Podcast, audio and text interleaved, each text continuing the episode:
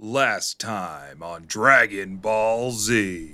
Turtle and I are going out to dinner. You two better behave while we're gone. And most importantly, no improv. If I hear any yes and, you're getting the back of this hand. Well, Vince, it looks like we've got the Kame House all to ourselves. Yeah, we do, Aaron, and you know what that means. It's time to throw a banger of a podcast. Kame House Party.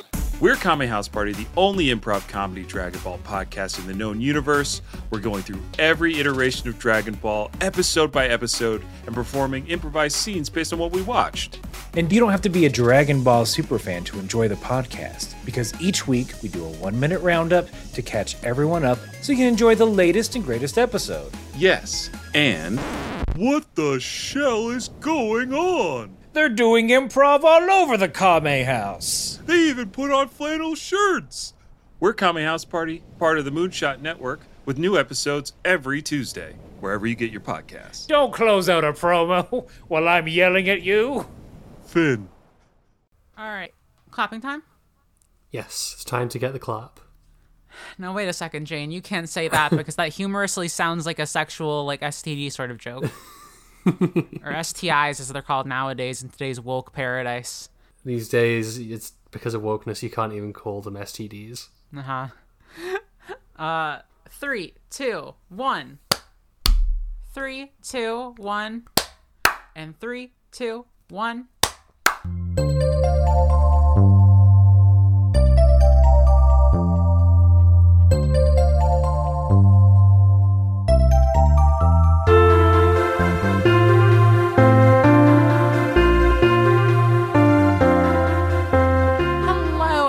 And welcome back to another episode of Unwise Girls. I'm your host, Jacqueline. And I'm your other host, Jane. And we're your favorite podcast, all but the books of Rick Riordan. Today, we're continuing The Sword of Summer. How are you doing today, Jane? I reckon we should go through all the gods from each pantheon and assign them which STI we think they're most likely to have. Okay, so I think we need to start with, because we're on the Norse pantheon, we start with Loki, right? Mm-hmm. What STIs are there? Now, if you can shapeshift, can you get rid of an STI?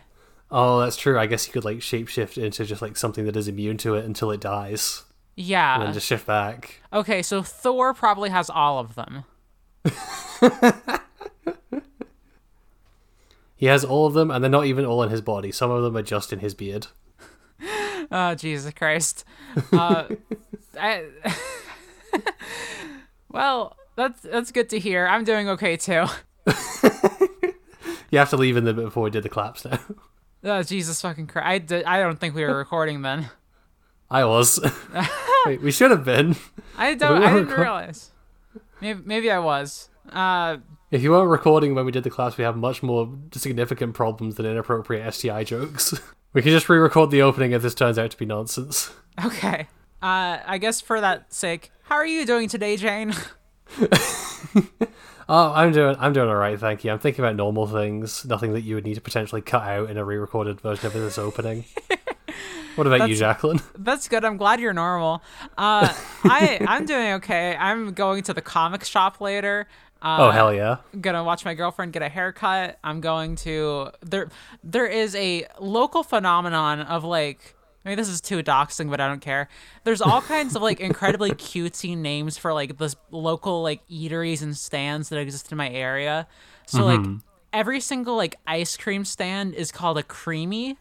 So, like... Interesting. They're all called, like, Zach's Creamy or, like, the Straczynski Creamy or something like that. And... I recently discovered that there is also a series of diners kind of in the area near where we're getting the haircut called Burgies. They're all Burgies, and so I'm gonna go try a local Burgie soon. Fascinating. Yeah. Are these areas just like located near a bunch of like nurseries? This is just these nicknames are just from like toddlers who can't quite speak yet. The way that Boston is like the hub of the universe, I feel like we also are sort of transposed upon one of the worlds, and the world I think might be like Candyland. Have we confirmed that like Candyland isn't one of the 9 worlds? I don't think that's ever been confirmed or denied in any of the Norse mythology. Maybe that's something that Rick Riordan is going to get into in the seminal work. The seminal work. Speaking of the seminal work, Jane, do you want to get right into the summaries? Yes. Chapter 13, Phil the Potato Meets His Doom. At the feast, we see that Sam has something of a tense relationship with the other Valkyries, especially their captain Gunilla. The Valkyries are lining up new Einherjar they've gotten from Midgard, and there are 7 tonight. Sam remarks that this is an unusually high number and might indicate that something bad is brewing in the realm since so many people are getting killed. All the new Einherjar will have to have their heroic deeds recounted at the feast, including Magnus. The kids aren't in any danger, but if they're bad fits to be Einherjar, the Valkyrie who picked them gets it in the neck. Sam and Magnus sit down to eat, and Sam explains that the food is all of Saurihimnir, a magical animal who is killed and eaten every night before being resurrected the next day, and whose meat is whatever the person eating it wants it to be. Sam also tells Magnus about the Thanes, lords of Valhalla, personally chosen by Odin to run the place while the Allfather is absent, and judge the new Einherjar from their table at the head of the hall. Odin keeps the throne at this table, and his ravens report on happenings to him, but nobody has actually seen the guy himself for decades. Helgi, the hotel manager, is sitting with the Thanes, and Magnus discovers that the reason he's always kicking Hunding around is because the two were rivals in life, and when they both got to Valhalla, Odin honoured Helgi more, and gave him plenty of power to abuse over his former rival. Helgi then stands and announces that this year there will be a change in tradition. The Valkyries have recently been outfitted with body cams, so they can just watch whatever the new Einherjar did to get themselves killed, which is a problem for Sam considering that Magnus died like a chump and she was kind of hoping to spruce it up in the telling. Chapter 14, 4 million channels and there's nothing on except Valkyrie vision. Naturally, the other new recruits all died in much cooler and more heroic ways than Magnus, and all of them get to go in front of him. There's some quibbling about whether all of them technically died with a weapon in their hand, which is a requirement for getting into Valhalla. The death must be a heroic sacrifice in battle, undertaken spontaneously and with no hope of reward. The Einherjar also get checked over by a Vala, a witch who just reads some runes to check whether they have a godly parentage, and if so, who it is, which seems like a much more efficient system than waiting on the gods to bother to claim the kids themselves. Every one of the other kids gets a standing ovation for their heroics, and then comes Magnus's turn. Chapter 15, My Blooper Video Goes Viral. Magnus, of course, looks like a twat in comparison. While he does beat the bare minimum requirements for getting into Valhalla, getting set on fire and kicked off a bridge is not exactly dignified. And it's made even worse by some deceptive video editing by Gunilla to make it look like Magnus was throttling Surt when he died, meaning he didn't have a weapon physically in his hand. The spirit of the law allows for this if the death is in battle, but still, it's a bad look and reflects especially badly on Sam. It soon becomes clear why Gunilla has it in for Sam. The young Valkyrie is a child of Loki, and this means she's afforded no benefit of the doubt at all, as the Thanes lay into her for picking such an obvious screw-up. This is interrupted when, in the middle of the hall, 3 beings called Norns materialise, magical beings above and beyond Avala, who only show up in what Sam calls extreme cases. Chapter 16. Norns. Why did it have to be Norns? The Norns pronounce Magnus a son of Frey, a god who we will learn more about later, and also read out a sinister prophecy, which none of the other kids got. Wrongly chosen, wrongly slain, a hero Valhalla cannot contain. 9 days hence the sun must go east, a sword of summer unbinds the beast. This confuses Sam because someone gave her specific instructions to bag Magnus, so the idea that he was wrongly slain is news to her. Unfortunately, nobody wants to hear any of what she's saying. Bad enough that she's a child of Loki and has picked a total screw-up like Magnus. Worse still, the Norns themselves have deigned him wrongly chosen. Magnus will get to stay in Valhalla, but for her error, Sam is stripped of her powers and rank in the Valkyries and banished back to Midgard, right as she realises that Magnus needs to find the sword that he used on the bridge again. She seems to make some kind of connection between him being a child of Frey and with Surt being on the bridge, and she's halfway through telling him about it when she disappears in a puff of smoke, returned to Boston. Chapter 17, I Did Not Ask for Biceps. Magnus reads up on his father and his baby book of Norse myths, and finds that Frey is a total D-lister, the god of summer and plenty, which is a particular sting to a homeless kid who was just freezing his ass off in the middle of winter. Magnus does his own little prophecy prediction corner, which we'll cover in more detail later, and then goes to bed. Magnus is woken by what sounds like someone in his room, but when he's up, he can't see anyone. What he does find is a note slid under his door from Thomas Jefferson Jr., inviting him for breakfast. Magnus goes to wash up before he sets off, and finds to his horror that he got Frank Zhang'd in his sleep, and now has a lot of big muscles. The fact that even his body is no longer entirely in his control is pretty disturbing to Magnus, but he still throws on some clothes and weapons and heads to breakfast. Chapter 18, I Do Mighty Combat with Eggs. At breakfast, we get properly introduced to Magnus's four hallmates.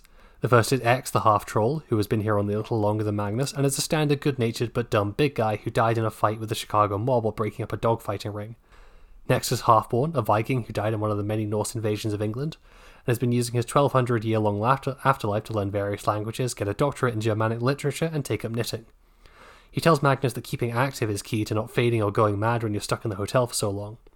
We don't learn much more about Mallory, except that she's very Irish and very rude, and died in a car bombing. And finally, Thomas Jefferson Jr., a Union soldier and child of Tyr, who is very affable towards Magnus and seems to be something of a stickler for the rules.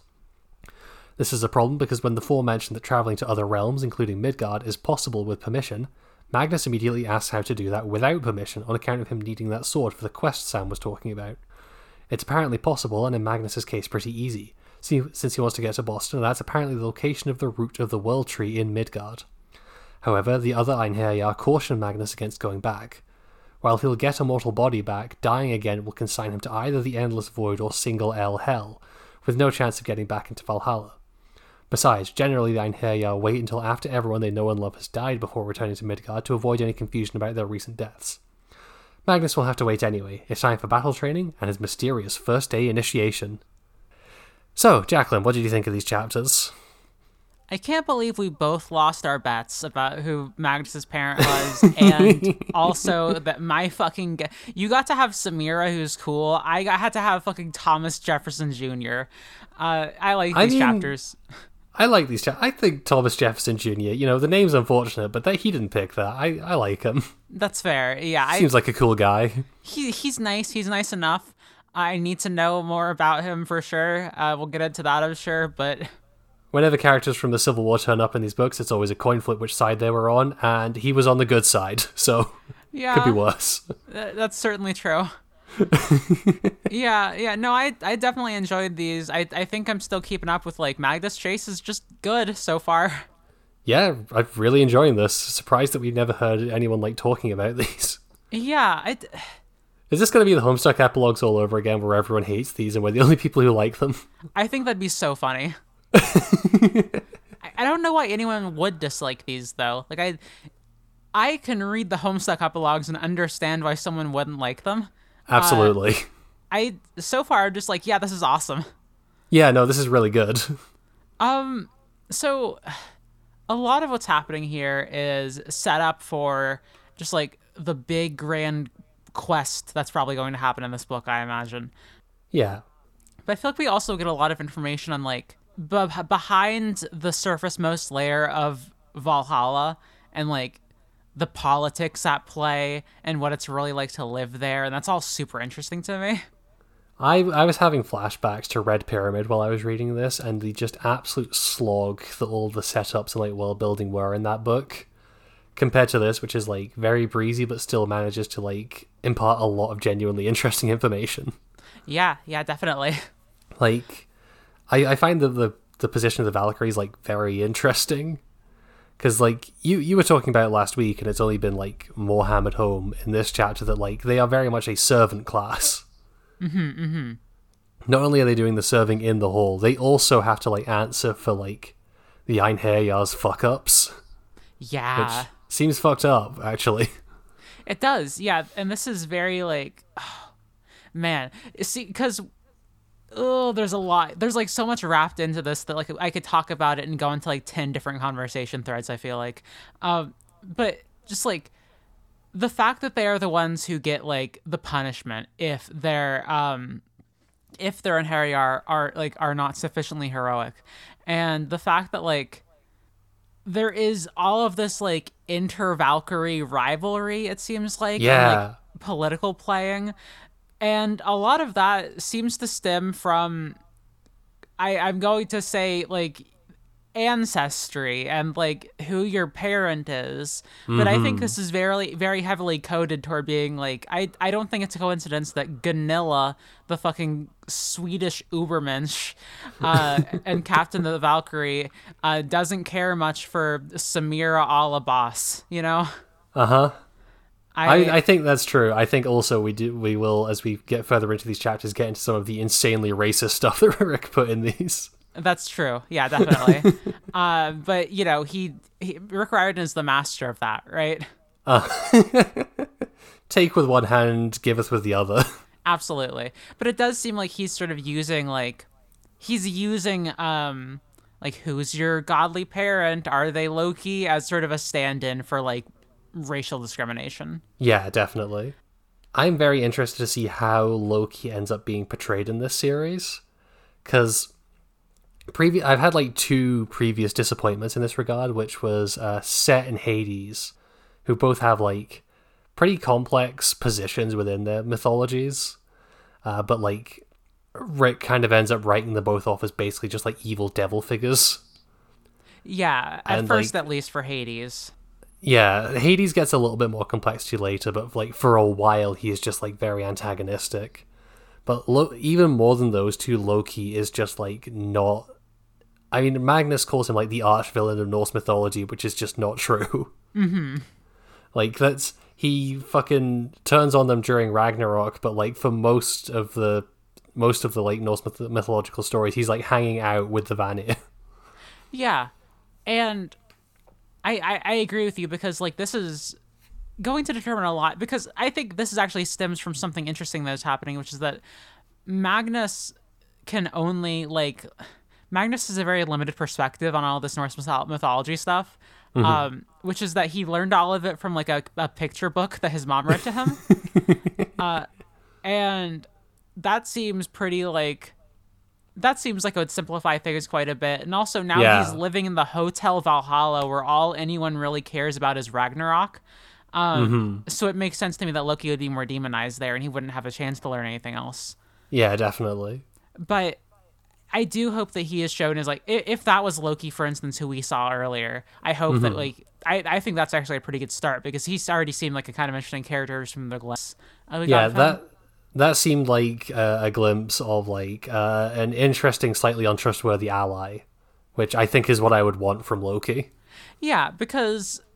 And I think this is something that is like not uncommon in pop culture. Like, I think if you look at like Marvel Comics Loki, who's probably like, you know, a pretty big portion of what Loki means to a lot of like, I don't know, American readers, for instance. Mm-hmm. You get like Marvel Comics Loki, MCU Loki. He is more of a like anti-hero nowadays. Yeah. Right? I have to imagine that Rick isn't just going to do, like, Loki evil, because that seems pretty simplistic at this point. That would be very boring. I hope it doesn't happen. Speaking of gods who I want to see, like, a complex depiction of, we get some glimpses of Odin in this chapter. Yeah. Well, and this is another one. Some glimpses of him. Well, yeah, exactly. But we hear a little bit about him. And, again, I'm hoping for, like... You know, Zeus is a bit of a bastard in the original myth, and that does come across in, like, the PGO books. But Odin is, like, a proper bastard. Like, he comes off very badly, deliberately, in a lot of those stories, and I hope that leads to, like, a very, like, complex view of him. Yeah, because we've already had this setup of him as, like, he's never there. He's never going to show up to actually help in the proceedings, but he's always watching. Right. He's off somewhere knocking off mortal women, and they celebrate whenever one of his kids shows up, because it means he's still alive. God. I love that sequence. The whole like all the kids getting their fucking body cam videos shown. It's so good. The fact that fucking the hotel manager is like, oh yeah, we've installed these body cams for simplicity and accountability. Which implies to me that the Valkyries were doing police brutality. What the fuck, like, kind of thing have they been doing? Like, imagine if everyone in the world got their own little cop that had to like take all the blame for the bad shit they do. I would be doing bad shit all the time. Absolutely. Which, you know, that honestly does kind of seem like something that might be happening in Hotel Valhalla. Yeah, yeah. God. We should talk a bit about Gunilla. She's a bit of a Clarice. She's a little bit of a Clarice-type character, yeah. It's kind of falling into like what we were saying last week about how this kind of feels like Lightning Thief with a coat of Norse paint on it, but like still good. Yeah. We've described her as like, you know, kind of prejudiced. She edits videos seemingly to make, you know, people look bad. What kind of video editing software did she use to make it look like Magnus was throttling a guy when he was holding a sword?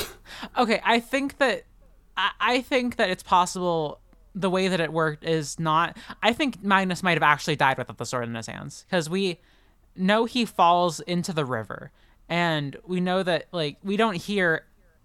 We know that there's a series of events and he dies in a very specific way, right? Mm-hmm. I think it's very possible that this is how it happened, but I think the thing that she edited out was all of his heroic moments. Like, we didn't get to see him fighting with the sword or anything like that. I have to believe that she also edited out the moment where he flips off Cert. Yeah, Magnus's fucking epic moment. Yeah, which I don't think we talked about in the episode, but he does do that. It's awesome. Like, if you showed that to a crowd of people, he'd get a standing ovation for that bit. Yeah, absolutely. Like that, the Einherjar would eat that up. And instead, he's given this absolute fail compilation. Like, he's right. It does look like a fucking blooper video. It's so funny. I also have to... Magnus calls her a butt at one point. Uh-huh. Magnus seems like a guy who would cuss a little bit harder than that. I mean, he does later on. He calls someone a jackass. Oh, yeah. What's the level between butt and jackass for Magnus? I feel like butt is such a, like, 6-year-old insult. It's a 6-year-old insult. I guess also he was saying this to Sam. Uh-huh. And I wonder if it was a case of he's just trying to, like, keep his neck wound in, because she might grab him by the neck again if he says something out of line. Okay, but yes, right? That is, I think that's exactly kind of it, because, like, maybe not for this instance exactly, but also kind of, yeah. Because the great thing that unveils here is that, yes, the Valkyrie are, like, an underclass of a sort. They're also, like, they can physically attack you, you know? I think we didn't quite emphasize enough how Severa very, like, physically, like, attacked Magnus in the last chapters. His throat still hurts by the time they're at dinner. And it very quick, Magnus in that moment had talked about, like, I decided to just sort of cave in and, you know, understand what the pecking order is. And it kind of seems like, okay, this is something that he's doing, you know, based on his own past experiences. He's applying that here. But we find out that he's right to do that, because there is a pecking order to this place. Like, this Valhalla is a huge prison. It kind of is a huge prison. I mean, the food's good. I've seen and heard of worse prisons. No, certainly, but, like, the entire part where Halfborn Gunderson is describing, like, this is how you stay sane in Valhalla. You have to read books. You have to exercise. You have to, like, have contact with other people. Don't stay locked in your room all the time. This is the exact same advice you hear about, like, how do you get through prison? Uh-huh. And I think that I just... immediately complicating the supposed, like, paradise afterlife is so good to me. I think it's done so deftly. Yeah, definitely. I think Magnus is a protagonist who I think would last quite a while in prison compared to the other ones we've had. I think Percy would last a while in prison because he could just escape. No, that's true. Carter and Sadie too, I guess. And Carter's such a, like, nerd.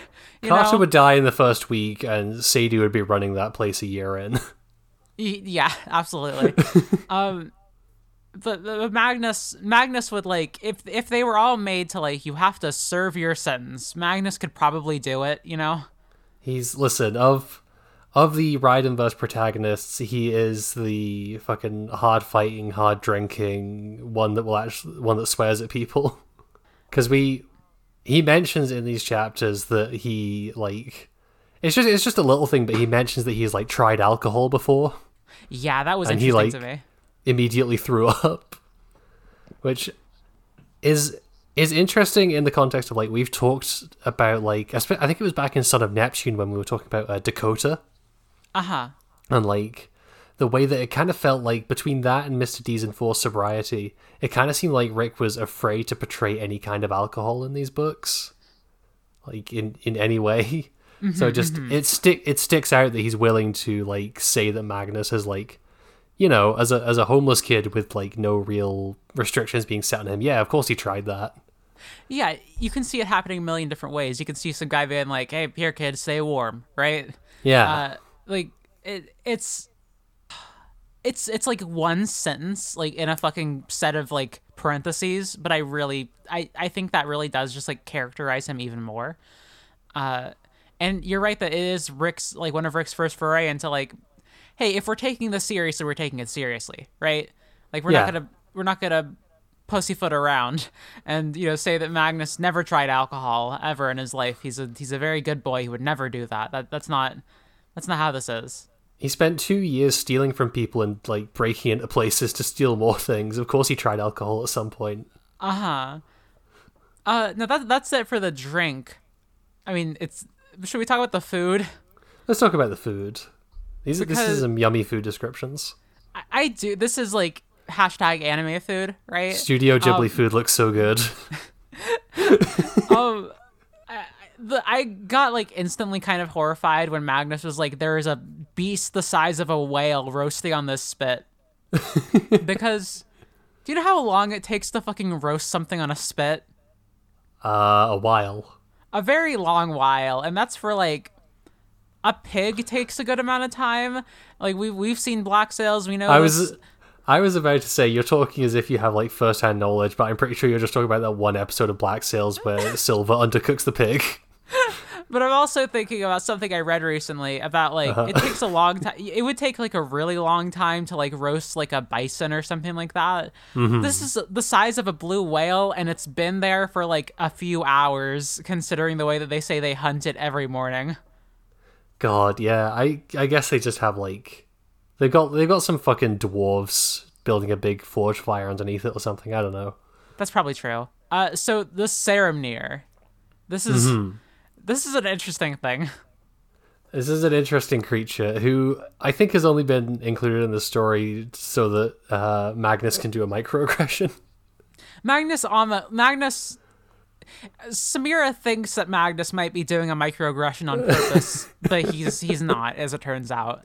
Because there's this whole scene where, you know, Samira's explaining like, oh yeah, so, you know, this part of it is chicken, this part is pork, this part is beef. You know, I like the beef, but I don't really do it with the pork. Some of the guys here love it.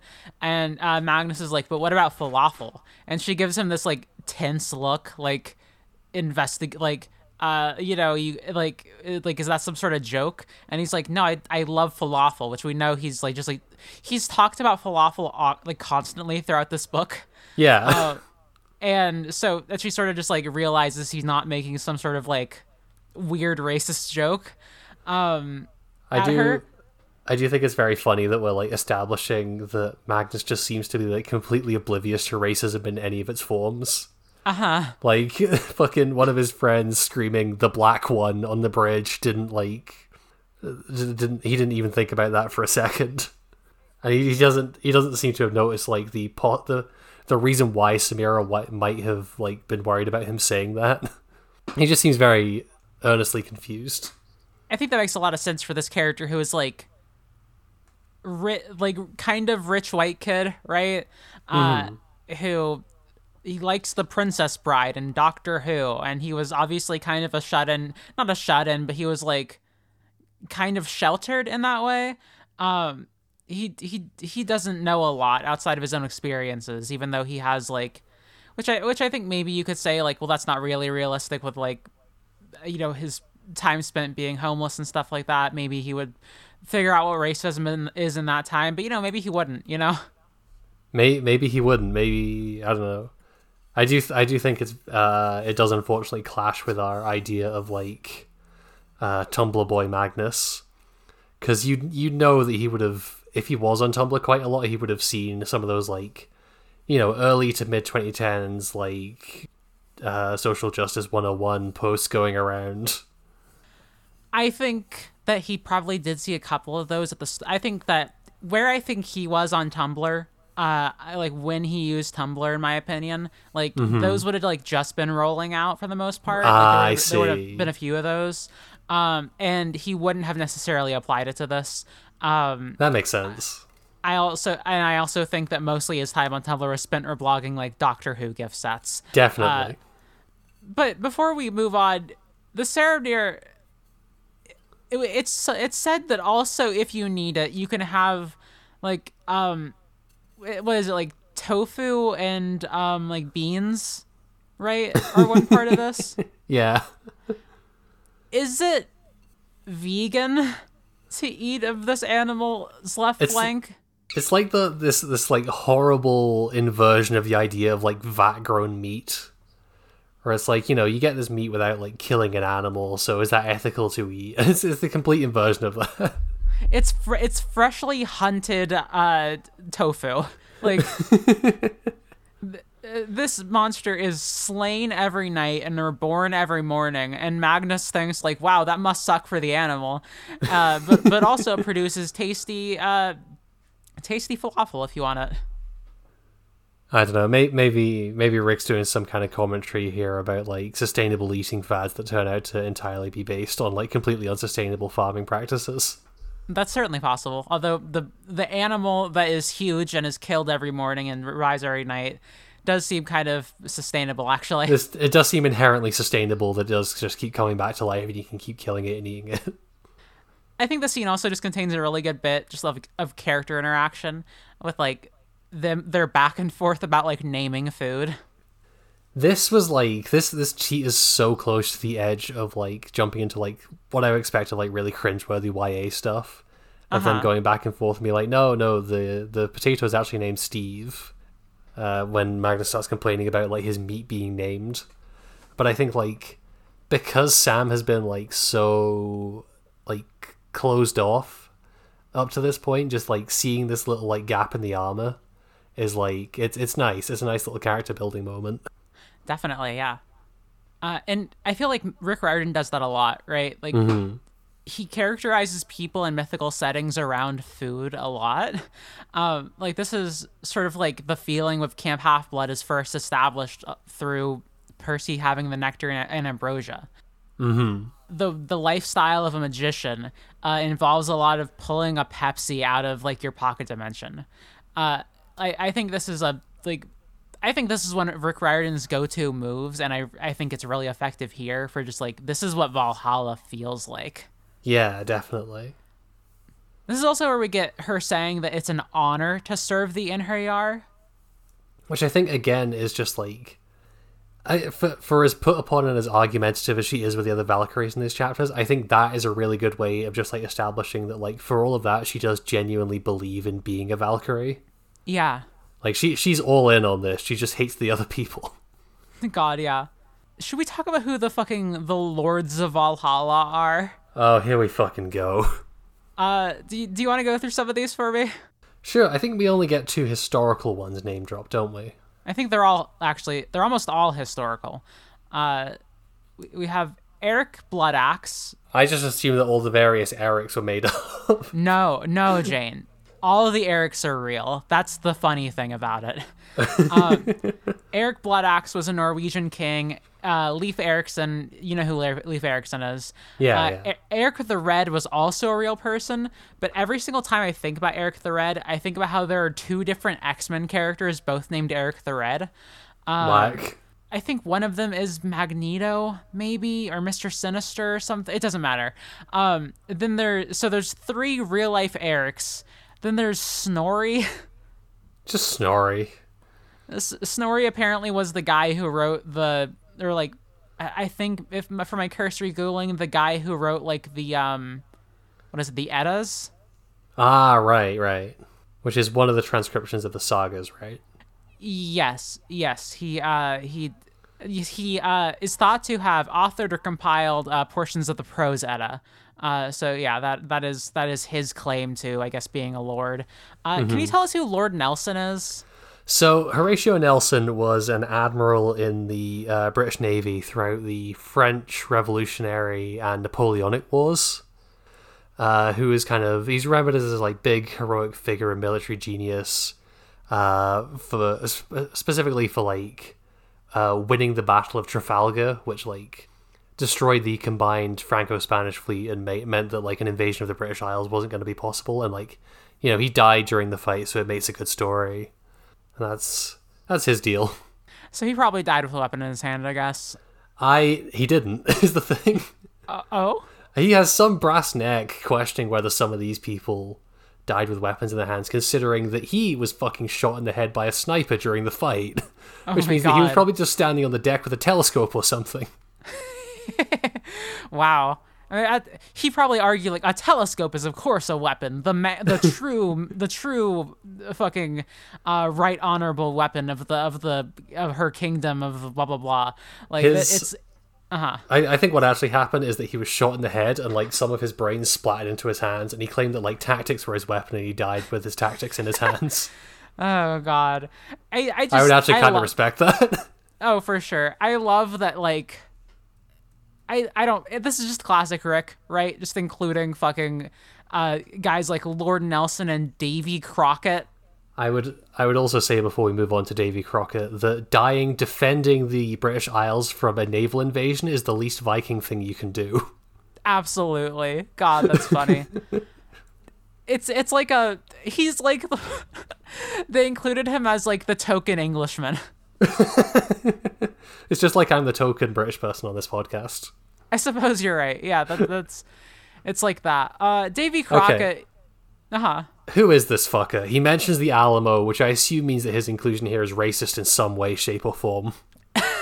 So Davy Crockett is regarded more as like he was a real life man, but people like have mythologized him a lot.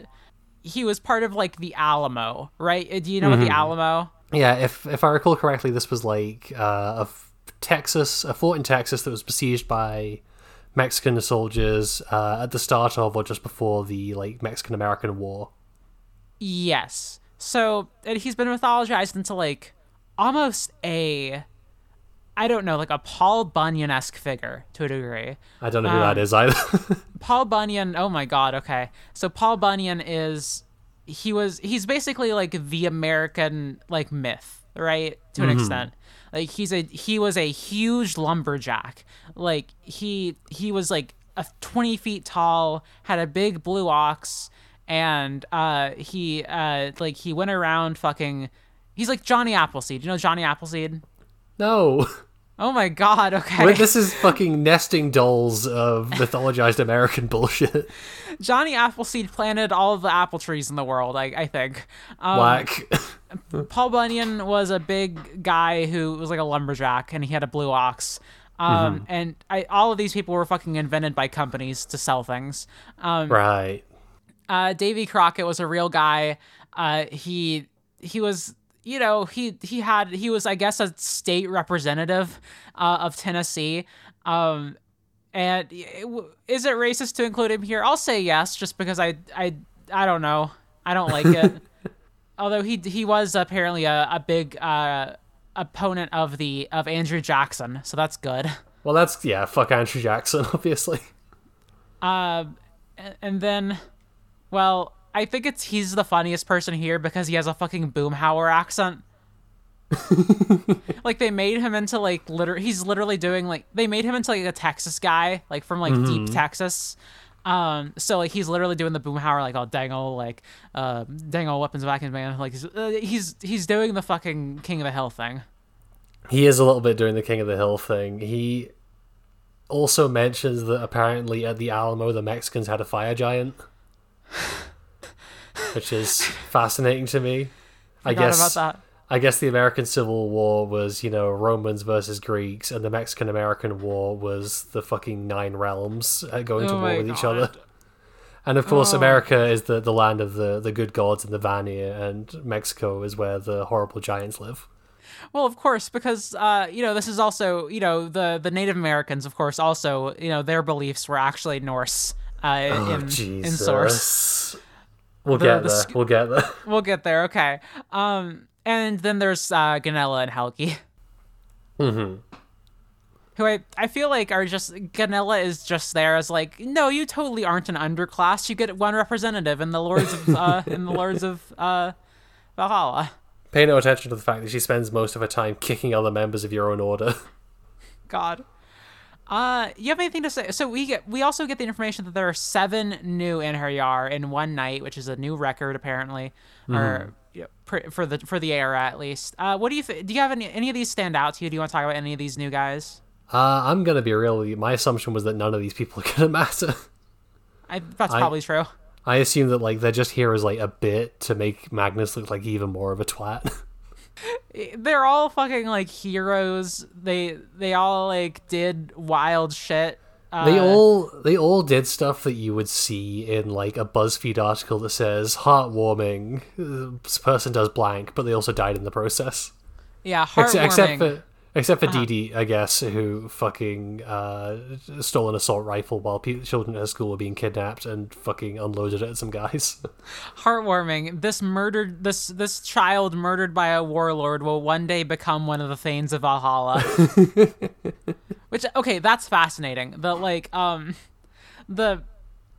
fact that this runic casting by the Vala, you can not only determine parentage, but also they can just see the entire predestined future of these people. Mm-hmm. There's something just about and one day you will sit with the Lords of Valhalla in 100 years or something. That is wild to me. That feels like more predestination than we've ever gotten from Rick Riordan's Mythos series before. That is true. I also feel like it's been being done like this specifically to be subverted. Yeah. Because the idea is that she'll ascend to that throne and then fight well at Ragnarok after 100 years. There is no way that this book series ends without Ragnarok happening, and I doubt it lasts 100 years. No, probably not. We get another reminder in this chapter not to commit suicide. I think this is the third one. This is the third one. I also think that this one's a little bit fucked up. Uh-huh. Because, okay, I mean... No, it's not fucked up to tell people not to commit suicide, but, the criteria that are set out for Valhalla is that, you have to die in battle and you have to have not planned to, but also, what if you are, I don't know, ordered to take part in, some kind of high-risk maneuver, or, something that you know is going to be a suicide mission to give cover for, someone else, and, you go in knowing that you're probably going to die. You don't get into Valhalla for that? Nope, I guess not. Messed up. Kind of messed up. Yeah, I it's interesting. It's an interesting criteria. I like how specific this criteria is, because I like that it allows for this is part of it's not just all demigods, right? Yeah, yeah. I think that's cool. Something about how do I say it? There is something inherently fascist about this idea too, a little bit. Yeah. This is the whole you must die gloriously for the homeland, a little bit, and I guess that's a bit more planned than this is, right? Mm-hmm. But this is kind of the same idea, always be looking out for a way to die and get into Valhalla. That's not what's said here, but that's kind of the idea that is being presented. The fascist death cult is kind of there's crossover. Yeah, definitely. It's also kind of Christian. Yeah, the rhetoric is exactly the same as you should not do good deeds in exchange for a reward. You're not doing it to get into heaven. You do them for the sake of doing them. Yes, exactly. And Valhalla is very heaven. Which again, we've talked about the way that, Norse myths have, the way that we know about Norse myths, they've already been fucking, Christianified, right? Yeah. No matter how many times Thor tries to fight Jesus. God. So that's kind of inescapable, but it is just interesting how heavy we go into that. Mm-hmm. Thou cannot get into heaven by your own hand or whatever. We very quickly and it almost passingly learn what her Hearth and Blitz's deal is. Yeah, it's one line where they're oh yeah, we can see in the background of this video an elf and a dwarf, and Magnus tries to interrupt me hey, what the fuck are you talking about? And everyone just ignores him. So who knows what's... I mean, I guess it's probably just the Grover thing, right? It's just the Grover thing. They were just sent to protect him. Which, I guess the question then becomes who sent them, right? Yeah. I guess maybe Frey? Maybe Frey, maybe Loki. I think it would be really interesting if it was Loki. Yeah, definitely. Yeah, and this sort of where Gunilla's big trick against Sam is. She gets stripped of her Valkyriehood. She gets, you know what, you know, Sam, you're a good character for the 5 chapters you were around, but I'll hate to see you go. There are two directions that I think the Sam storyline could go. Mm-hmm. And one is Magnus is probably going to head back to Boston relatively soon, and he'll, he knows that she lives there. He might go to her for help, and she'll help him out, and then eventually regain her place within the Valkyries. The other, and I think potentially more interesting option, is that if Loki does turn out to be a bit more antagonistic, she ends up being the series Luke. That'd be sick, I think. That'd be kind of sick if she has an evil arc where she embraces being trickster god. Yeah, well, the way that she she's desperately trying to plead her own case, but nobody listens to her because everyone, it's the child of Loki. We shouldn't listen to you, right? Yeah, fuck these guys. That it's you're honeyed words. It's awful, right? It's Oh god. And she apparently got mysterious orders from someone we don't know who. Do you have any theories on that? Definitely Loki. You think Loki? I think Loki told Sam to bag Magnus. Oh, there's a good chance. Yeah. Loki was talking about having plans for him when he met him briefly. Yeah. I didn't realize it until you just said it, but is it that Magnus also literally did a Prophecy Prediction Corner? He's a special guest joining us in the Prophecy Prediction Corner today. Shall we get into that? Let's do that. I didn't realize there would be prophecies in this book, to be honest. No, and I think it's very interesting that the Norse outsourced their prophecy writing to the same people who do the Greek ones, because they have the same rhythm and rhyme scheme as all the Greek ones. You're right. I mean, almost literally, because the Norns are basically literally just the Fates. I was so hoping that there would be a throwaway gag that it's just it's the same old women, they're just wearing different cloaks. God, I'm actually really into the description of the Norns, not sexually, but I mean, but I don't know, just these huge women made of snow who are ultra frightening, kind of cool. Mm-hmm. Kind of cool. Nothing beyond that, of course. We'll leave it at that adjective. Wrongly chosen, wrongly slain. So I reckon by the end of this book, or at least the series, Magnus is going to be returned to life properly. There's a good chance of that, actually, because and it'll be one day when you do cack it, you'll get back into Valhalla. Rick Riordan leans toward that, right? He leans toward returning things to the status quo. Yeah, definitely. I also think that's why I assume that Sam will probably just become a Valkyrie again. Mm-hmm. This Percy never stays at Camp Half-Blood year round. He goes back to school. Yeah. I also think there's a possible interpretation here where wrongly chosen, wrongly slain. This could apply to someone else. I guess that's true. Do you get any idea who it could be? No. Think it's Lars? Know. Maybe it's X. Fuck Lars. Fuck Lars. Yeah, I feel Lars is kind of just normal hero guy in a very funny way. He's just the son of Thor. He's the son of Thor who was saving people off a drowning boat and then fell into the water and hit his head. I also, what does it mean that he was wrongly slain? That's a very specific wording that makes it feel like there really is some huge plot happening behind the scenes. People are being manipulated specifically. And I guess that would be a Loki thing, but... This also to me feels like what we were talking about with the insane levels of predestination being set up to be subverted. Would be Magnus was Surt was not supposed to be on that bridge. Something is happening with destiny and fate that meant that he was there and it got Magnus killed, and that's why he's wrongly slain. That would make sense, yeah. A hero Valhalla cannot contain. Now, Magnus is already trying to make his escape. Yeah. I think that's just what that is. He's just getting out. Probably. But could be Sam. Could be Sam.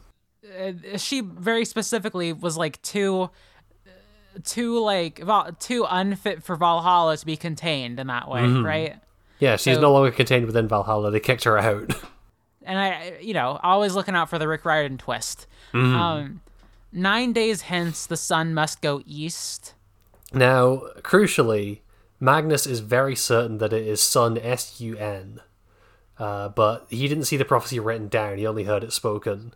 So I think there is every possibility that we're going to get the twist that that was actually S-O-N and he has to go like east into the ocean for something. I was thinking that too, yeah. Air Sword of Summer unbinds the beast. That's fucking Fenrir. It's Fenrir for sure. There's no way. It's the wolf book, right? He's the harbinger of the wolf. He's the harbinger of the wolf. Fenrir is the wolf that is like bound, and like when unbound will start Ragnarok, which will definitely be the conflict of this series. He also has two wolf children. And who showed up to kill Magnus's mom? Two wolves. And this is interesting wording. Air Sword of Summer unbinds the beast. Now, air means before, basically. Mm-hmm. So 9 days hence, the sun must go east before the Sword of Summer unbinds the beast. So this could mean kind of two things. Like, you must go east and prevent the beast from being unbound. Or it could mean you must go east, and that has to happen before this can happen. Yeah, you doing this will cause this to happen. Which I'm leaning toward that being true because, again, Ragnarok is probably the direction we're going. Yeah, it'll be like the end of Lost Hero where Porphyrion gets away at the end of the first book and then like comes back around in Blood of Olympus. Yeah, although I wonder, from this is me guessing based on art we saw, what if Fenrir and Magnus become friends? Oh, you know what? That's possible, yeah, because some of the cover art is like Magnus chilling out with a wolf.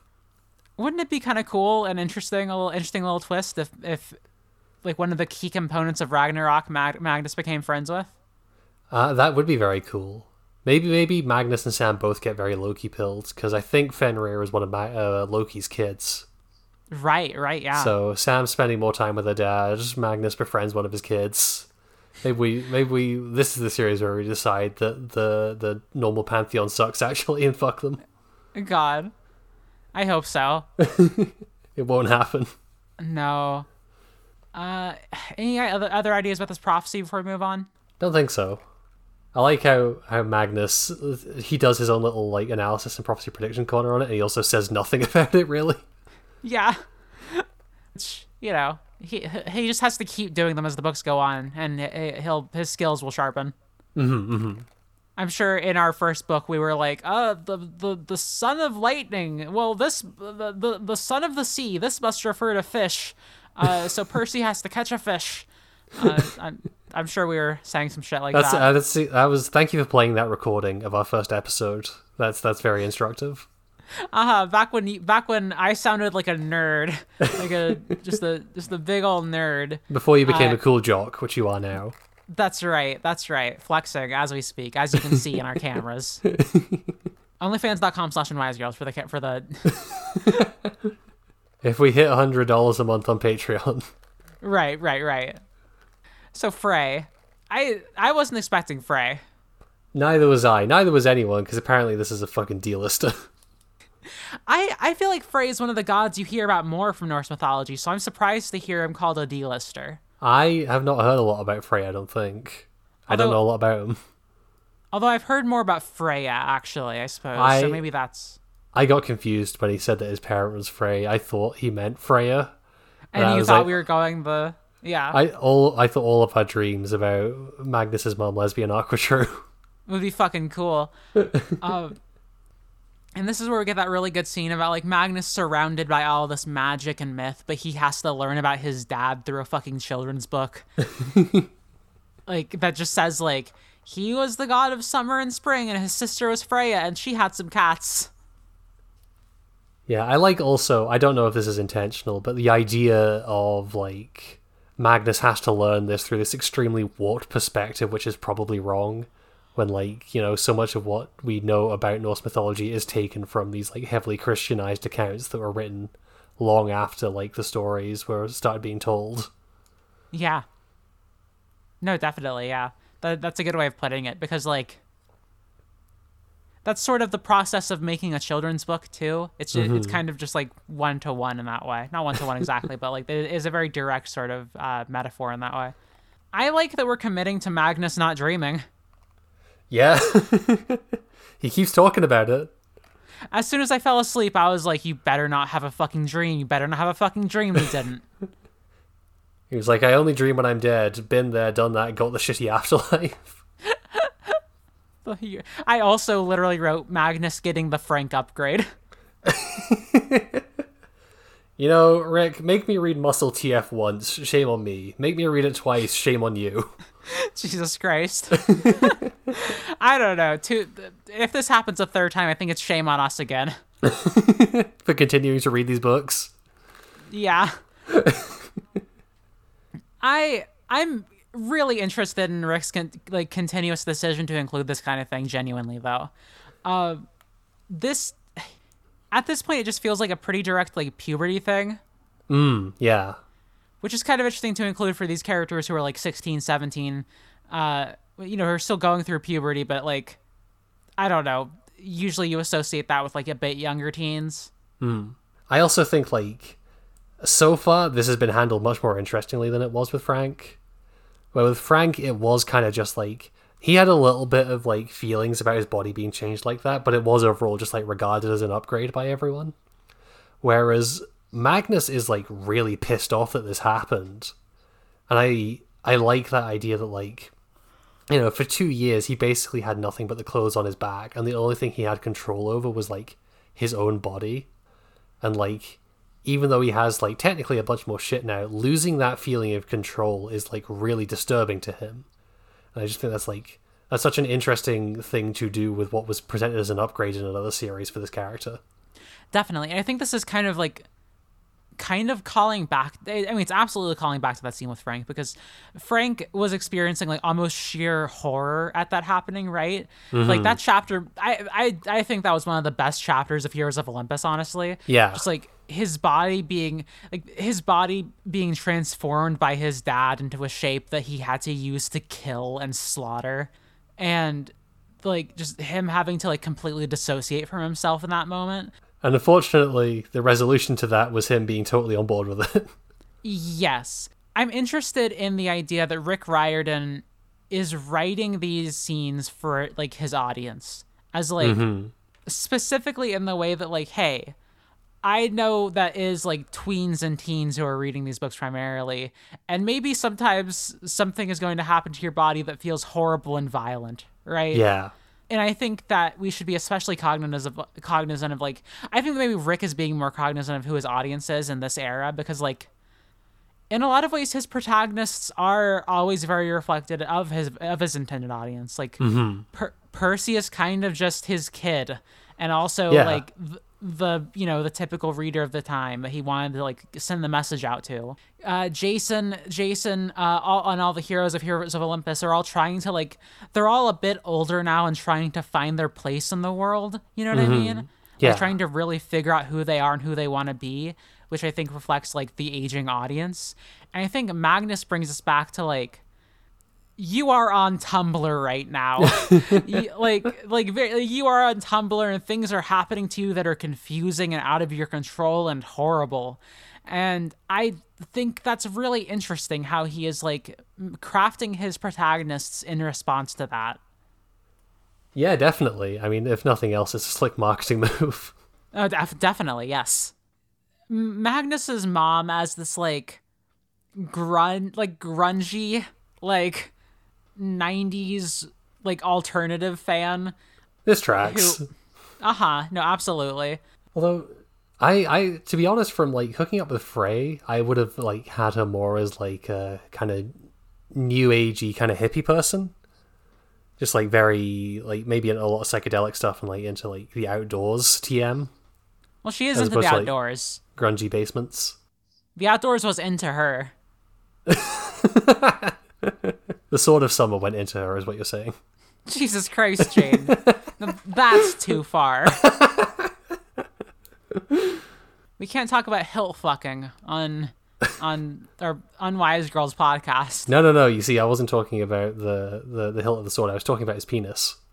Oh, okay. I see. Do you think he calls it Sumarbrander? He's this is Sumarbrander 2. This is why Magnus's mum never tried to get in touch with him. Oh God, that was a fun fling. I do not want to spend any more time with this person. Honestly, that's fair. I wonder what Frey will be like. That's a character I'm very curious to see, just because it's always interesting to see how Rick Riordan is going to write at that, right? Yeah, because, like, especially with, like, Poseidon, so much of that is kind of informed by the fact that, you know, Percy does feel that there's an absence in his life there. And there is this kind of, like, awkward tension between them because, like, Poseidon is very conscious of the fact that he, like, ran out on Percy and, like, ditched him and has, like, fucked him over in that way. But, like, it may turn out to be a case of, like, Magnus doth protest too much, but he keeps saying that he doesn't really give a shit about this. Yeah. And so I'm curious if it's going to be a case of, like, maybe Frey is, like, constantly trying to, like, fall over himself to apologize for this thing, and Magnus just finds it really annoying. I could see that, yeah. Or it could be a huge jackass. Honestly. I mean, that leads to our Magnus and Sam against the Pantheon route, right? Uh-huh. The God of War 2019 route. Okay, wait. We can make it properly God of War if we get Percy in here to kill this Pantheon. But we can get Annabeth to do it. Oh, Annabeth would be a fucking awesome God of War protagonist, actually. I think, I don't know, she seems like she'd be like a protective cousin. I think if Magnus was like, hey, like, they are really mean to me here in Valhalla, I think she would do some shit. I think so, yeah. Now, speaking of people who seem to actually give a shit about Magnus, his hallmates have accepted him to an extent. I was expecting, because we got some pretty grisly descriptions of these guys in the earlier chapters, I was expecting these guys to all be assholes, but they actually all seem to be pretty nice. Yeah, it's just that, like, even Halfborn, which is a weird thing to call someone, even Halfborn Gunderson, like, yeah, actually, I explicitly, like, kind of called that because he's really ugly, and so it seems as though he was only half-born. That's a really fucked up thing to call someone. I'm realizing, continuing to realize as I have to say it. Apparently it was the case, like, his mother said that he was half-born, half-chiseled from a rock, which is a fucking horrible thing to say to your kid. Oh, God. It's very Hephaestus core. I don't know. Surprised she didn't throw him off a roof or something. I mean, maybe that's how he died. Maybe. He was holding, like, a rattle, which is the baby equivalent of a weapon. Uh-huh. Or maybe he was already, like, 18 or whatever when he got thrown off. It was unrelated to all that. She is just also the one who killed him. Uh-huh. So yeah, we have Mallory the Joker. Magnus literally says that, like, she has, like, red hair and stuff like that, and she looks like a reverse color scheme Joker. The fucking wildest thing to say in the world. Not quite. That's the second wildest thing that someone says about Mallory's character. And that's kind of just... That kind of is how Rick Riordan's doing it. We're talking about, like, Rick Riordan microaggression. I think this is just an aggression. This is, like... We've joked before about, like... You know, J.K. Rowling named her Irish character Seamus Finnegan. And that being, like, 1 degree removed from naming him Potato McCarbomb. And, like... This is not much better. She died by disarming a car bomb, or trying to disarm a car bomb. Rick Riordan. I think it's, like, because, like, a lot of Irish people were killed by car bombs during the Troubles, and that was, like, extremely fucked up and tragic. But because Mallory has been written like such an Irish stereotype so far, it stands out as such a, like, an insane thing to write. It feels like... This is a joke that we would make, is that Rick Riordan would put in her backstory that she died in a car bombing, but he's just done that. He's done it. He would have done it, and he has. It feels like a parody of how he would write an Irish character. Oh, Lord. And she's kind of, like, prejudiced a little bit against Axe. Side note, the fact that, like, he has a different name, but people keep insisting that we call him X means that I keep wanting to call him Twitter. Oh, God. That's pretty good. X is a little bit Tyson. He's a bit of a Tyson. He's that same, like, yeah, the big, dumb, nice guy archetype. A character who he reminds me of is, like, Baldanders from, The Book of the New Sun, who is, like, this big lumbering giant who the main character encounters and is like, oh, he's this really stupid guy, but then you realize that he's kind of just, like, he talks really slow, but he says a lot of, like, important things. Mm-hmm. That, like, the main character kind of interprets as him being a stupid guy, Which kind of is the Bob syndrome. Yes, that's right. That is actually a lot of like the vibe here, and I think that is kind of like what is going on with Axe. I like his backstory. I like that he like broke up a dog fighting ring, got in a fucking shootout with the mob or whatever. Based way to go out. No, absolutely, and I don't know. I like his character for what's presented here, because he does seem to have a lot of like wherewithal, and like he's like, he specifically says like we've got a half like Mallory's like, oh, we've got a half troll here, and he says like, yes, that's my better half. And I don't know, I like that. I think I get why Sam would kind of vibe with this guy, because he doesn't really give a shit what the rest of them think about him. Yeah, and I think that's important too, is that this is the other person that Sam recently brought back to Valhalla. And I don't know if the others also were taken in by Sam. That's kind of unclear, like if that's how the halls work or anything. But I don't think they would have been, because Sam, as far as we can tell, is like, she's living that double life, so she's kind of mortal. She has like a mortal lifespan, so she wouldn't have been around during like the Civil War or whenever Halfborn died. I guess that's true. Yeah, she didn't like go back in time to do that. I do like the idea of like baby Sam in her Valkyrie armor, like during the Troubles, getting Mallory, like in the fucking 90s. God. That'd be funny. TJ is a son of Tyr and a runaway slave, which is all we really learn about his mom. But I have a question. Why is he called Thomas Jefferson Jr. if his dad was Tyr and his mother was presumably not named Thomas Jefferson? Did Tyr disguise himself as Thomas Jefferson? Because if so, I mean, that's going to cause some issues with the Greek demigods, considering that, you know, wasn't Thomas Jefferson like a child of Athena or something? Oh, fuck, he was, wasn't he? Or no, that was George Washington, or were they both? I think all the Founding Fathers got name-dropped as demigods at some point.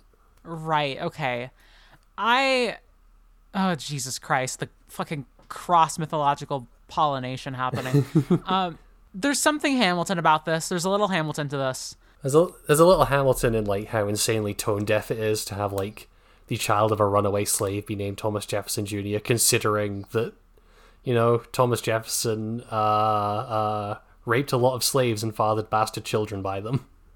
Yeah, just to put it pretty bluntly, that is... Yeah. Maybe this will have some twist to it where it makes more sense, or is like, you know, it's doing... He has some intention here, but I don't know. The thing is, I don't think... Because the one way I could see this going well is, like, the name is ironic.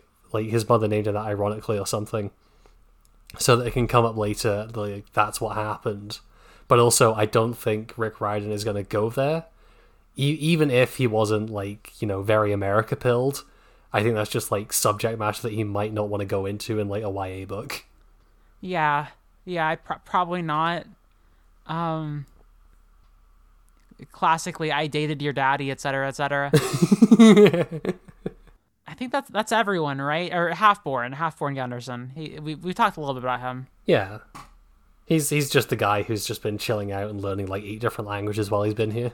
Yeah, we talked about how this is like a prison coping strategy, but also I do really just like, I don't know. He's a wild, raucous party guy who also has a PhD now. I think that's pretty cool. A PhD in Germanic literature. You know, maybe he kind of cheated his way into that PhD. Now that you say it out loud. Just like, I mean, I guess like you could, I guess you, Jane, could go get a PhD in English literature.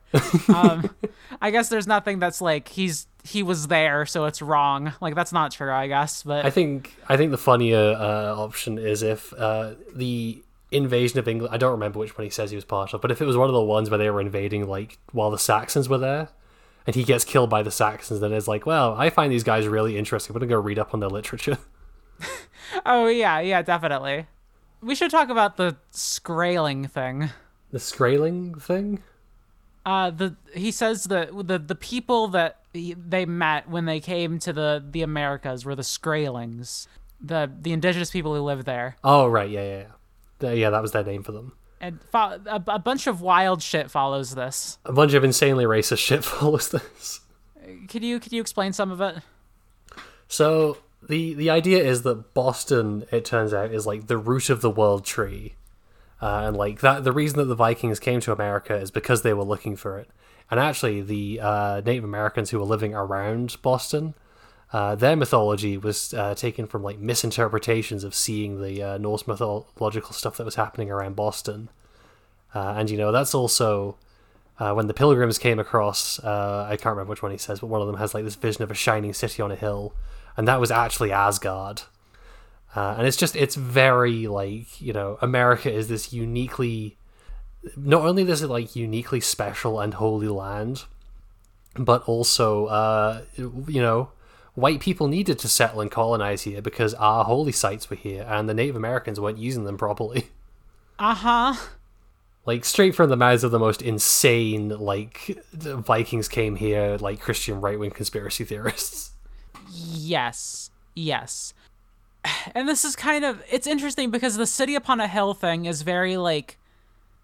You know, this is what rooted in like Christian colonization, right? Mm-hmm. Like this is who John Winthrop, I believe, was the one that is cited here, and I'm fascinated by this idea that this continued idea. This is the continuation of Rick Riordan's idea that the United States is the center of the world, is the center of like the West, right?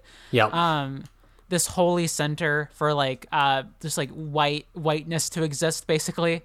This is, you know, it's the heart of the West. It's the current home of the Greek and Roman empires, and the, you know what I mean. Yeah. It's the hub of the universe from the Norse perspective, and I just think that every single time this comes up, it really fucking sucks.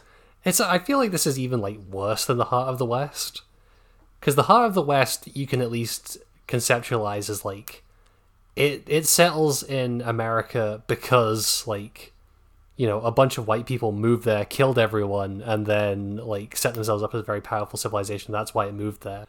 Whereas this, like, you know, that already fucking sucks, but this like presupposes that they were supposed to go there to begin with and like had some kind of duty to.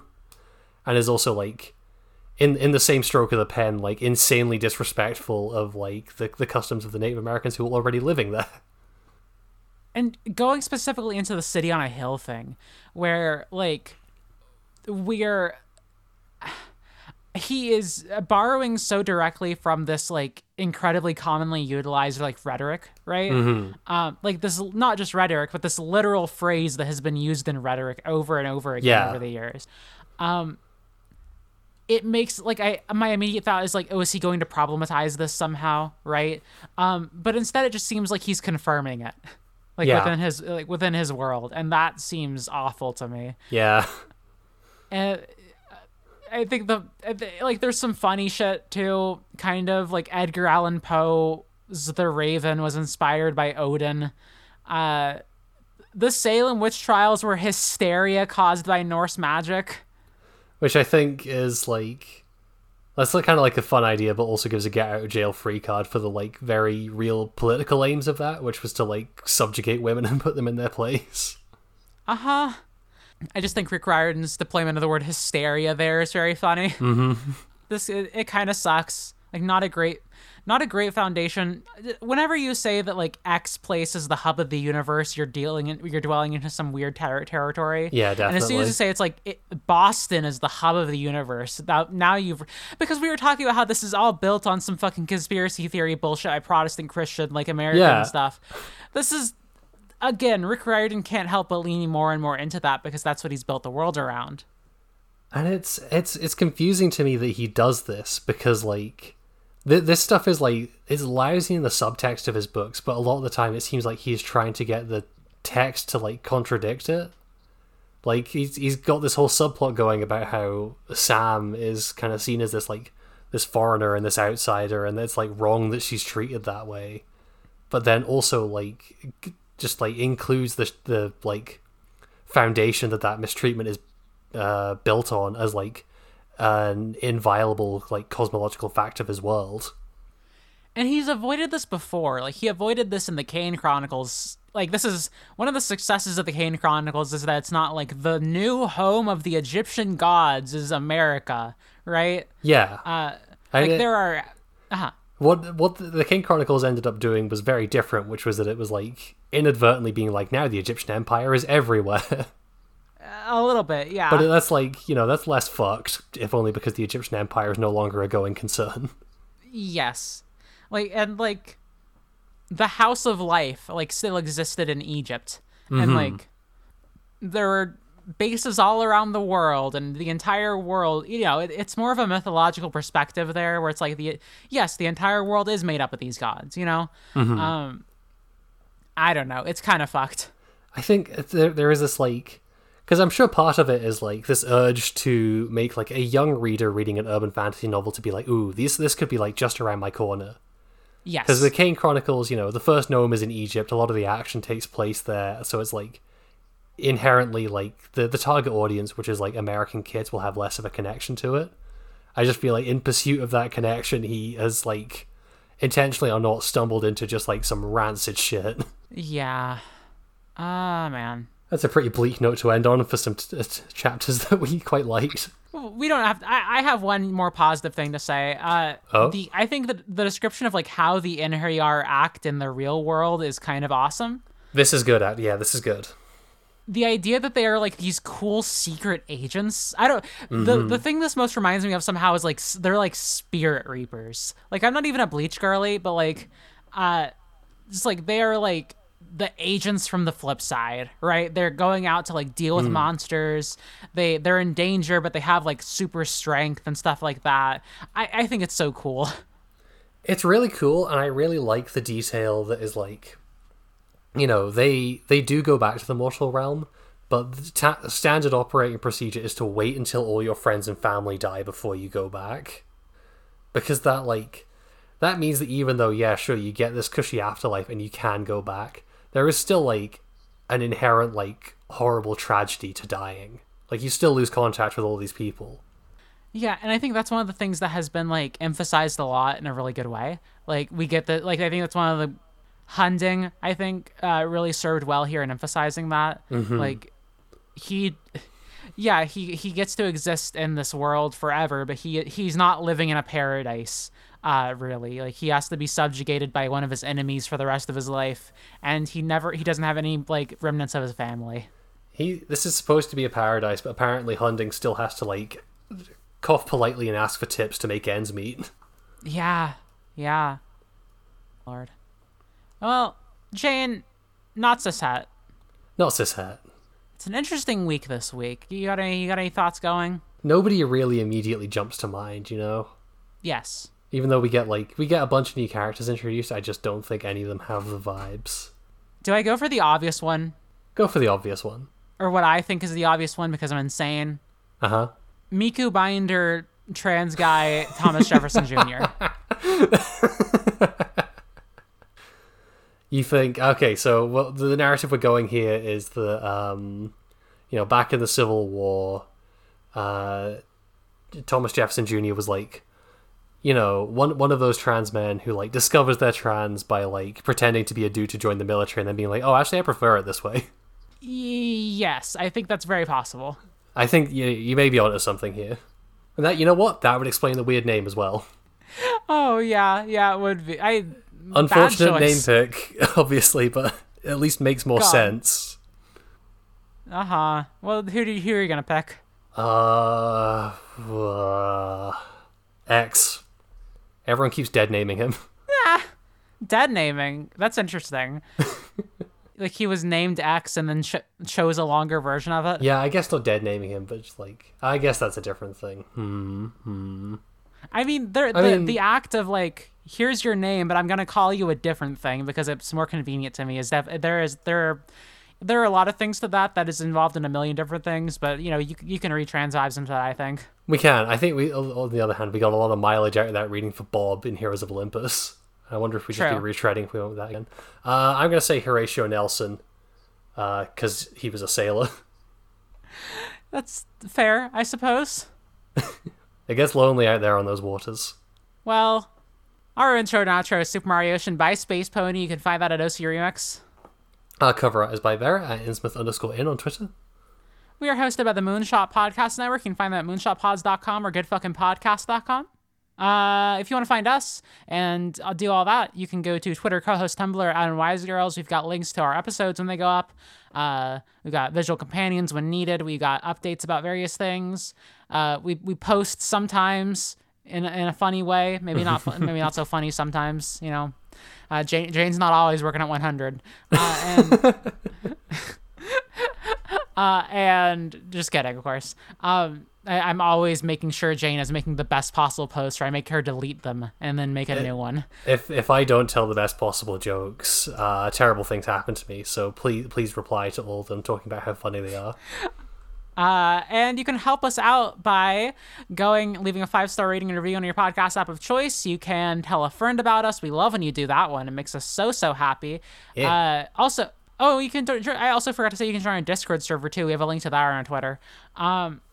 You can also support us monetarily by going to patreon.com/unwisegirls, where for $1 a month you get the Discord role of Certified Chaser. For $3 a month you get the Discord role of Midgardian, and all of our bonus content. Yep, we have just decided what we'll be doing, kind of going forward on the bonus show. For the next couple of episodes, we'll be covering season 1 of Mobile Suit Gundam: Iron-Blooded Orphans. So if you've finished G-Witch recently, you're thinking about maybe getting into some of the other Gundam AUs, maybe watch along that with us. Do it. And for $5 a month, you get the Discord role of Thor's Hammered, all of our bonus content, and a special thank you at the end of every episode. Speaking of which, this week we'd like to thank I Love Sammy's Great, Danny, Tanner, Bree, and Erica. Thank you, everyone. Thank you. And as we always say, at the end of every single episode... See you next week, Camp Half-Blood. See you next week, Camp Half-Blood. Bye-bye. Bye.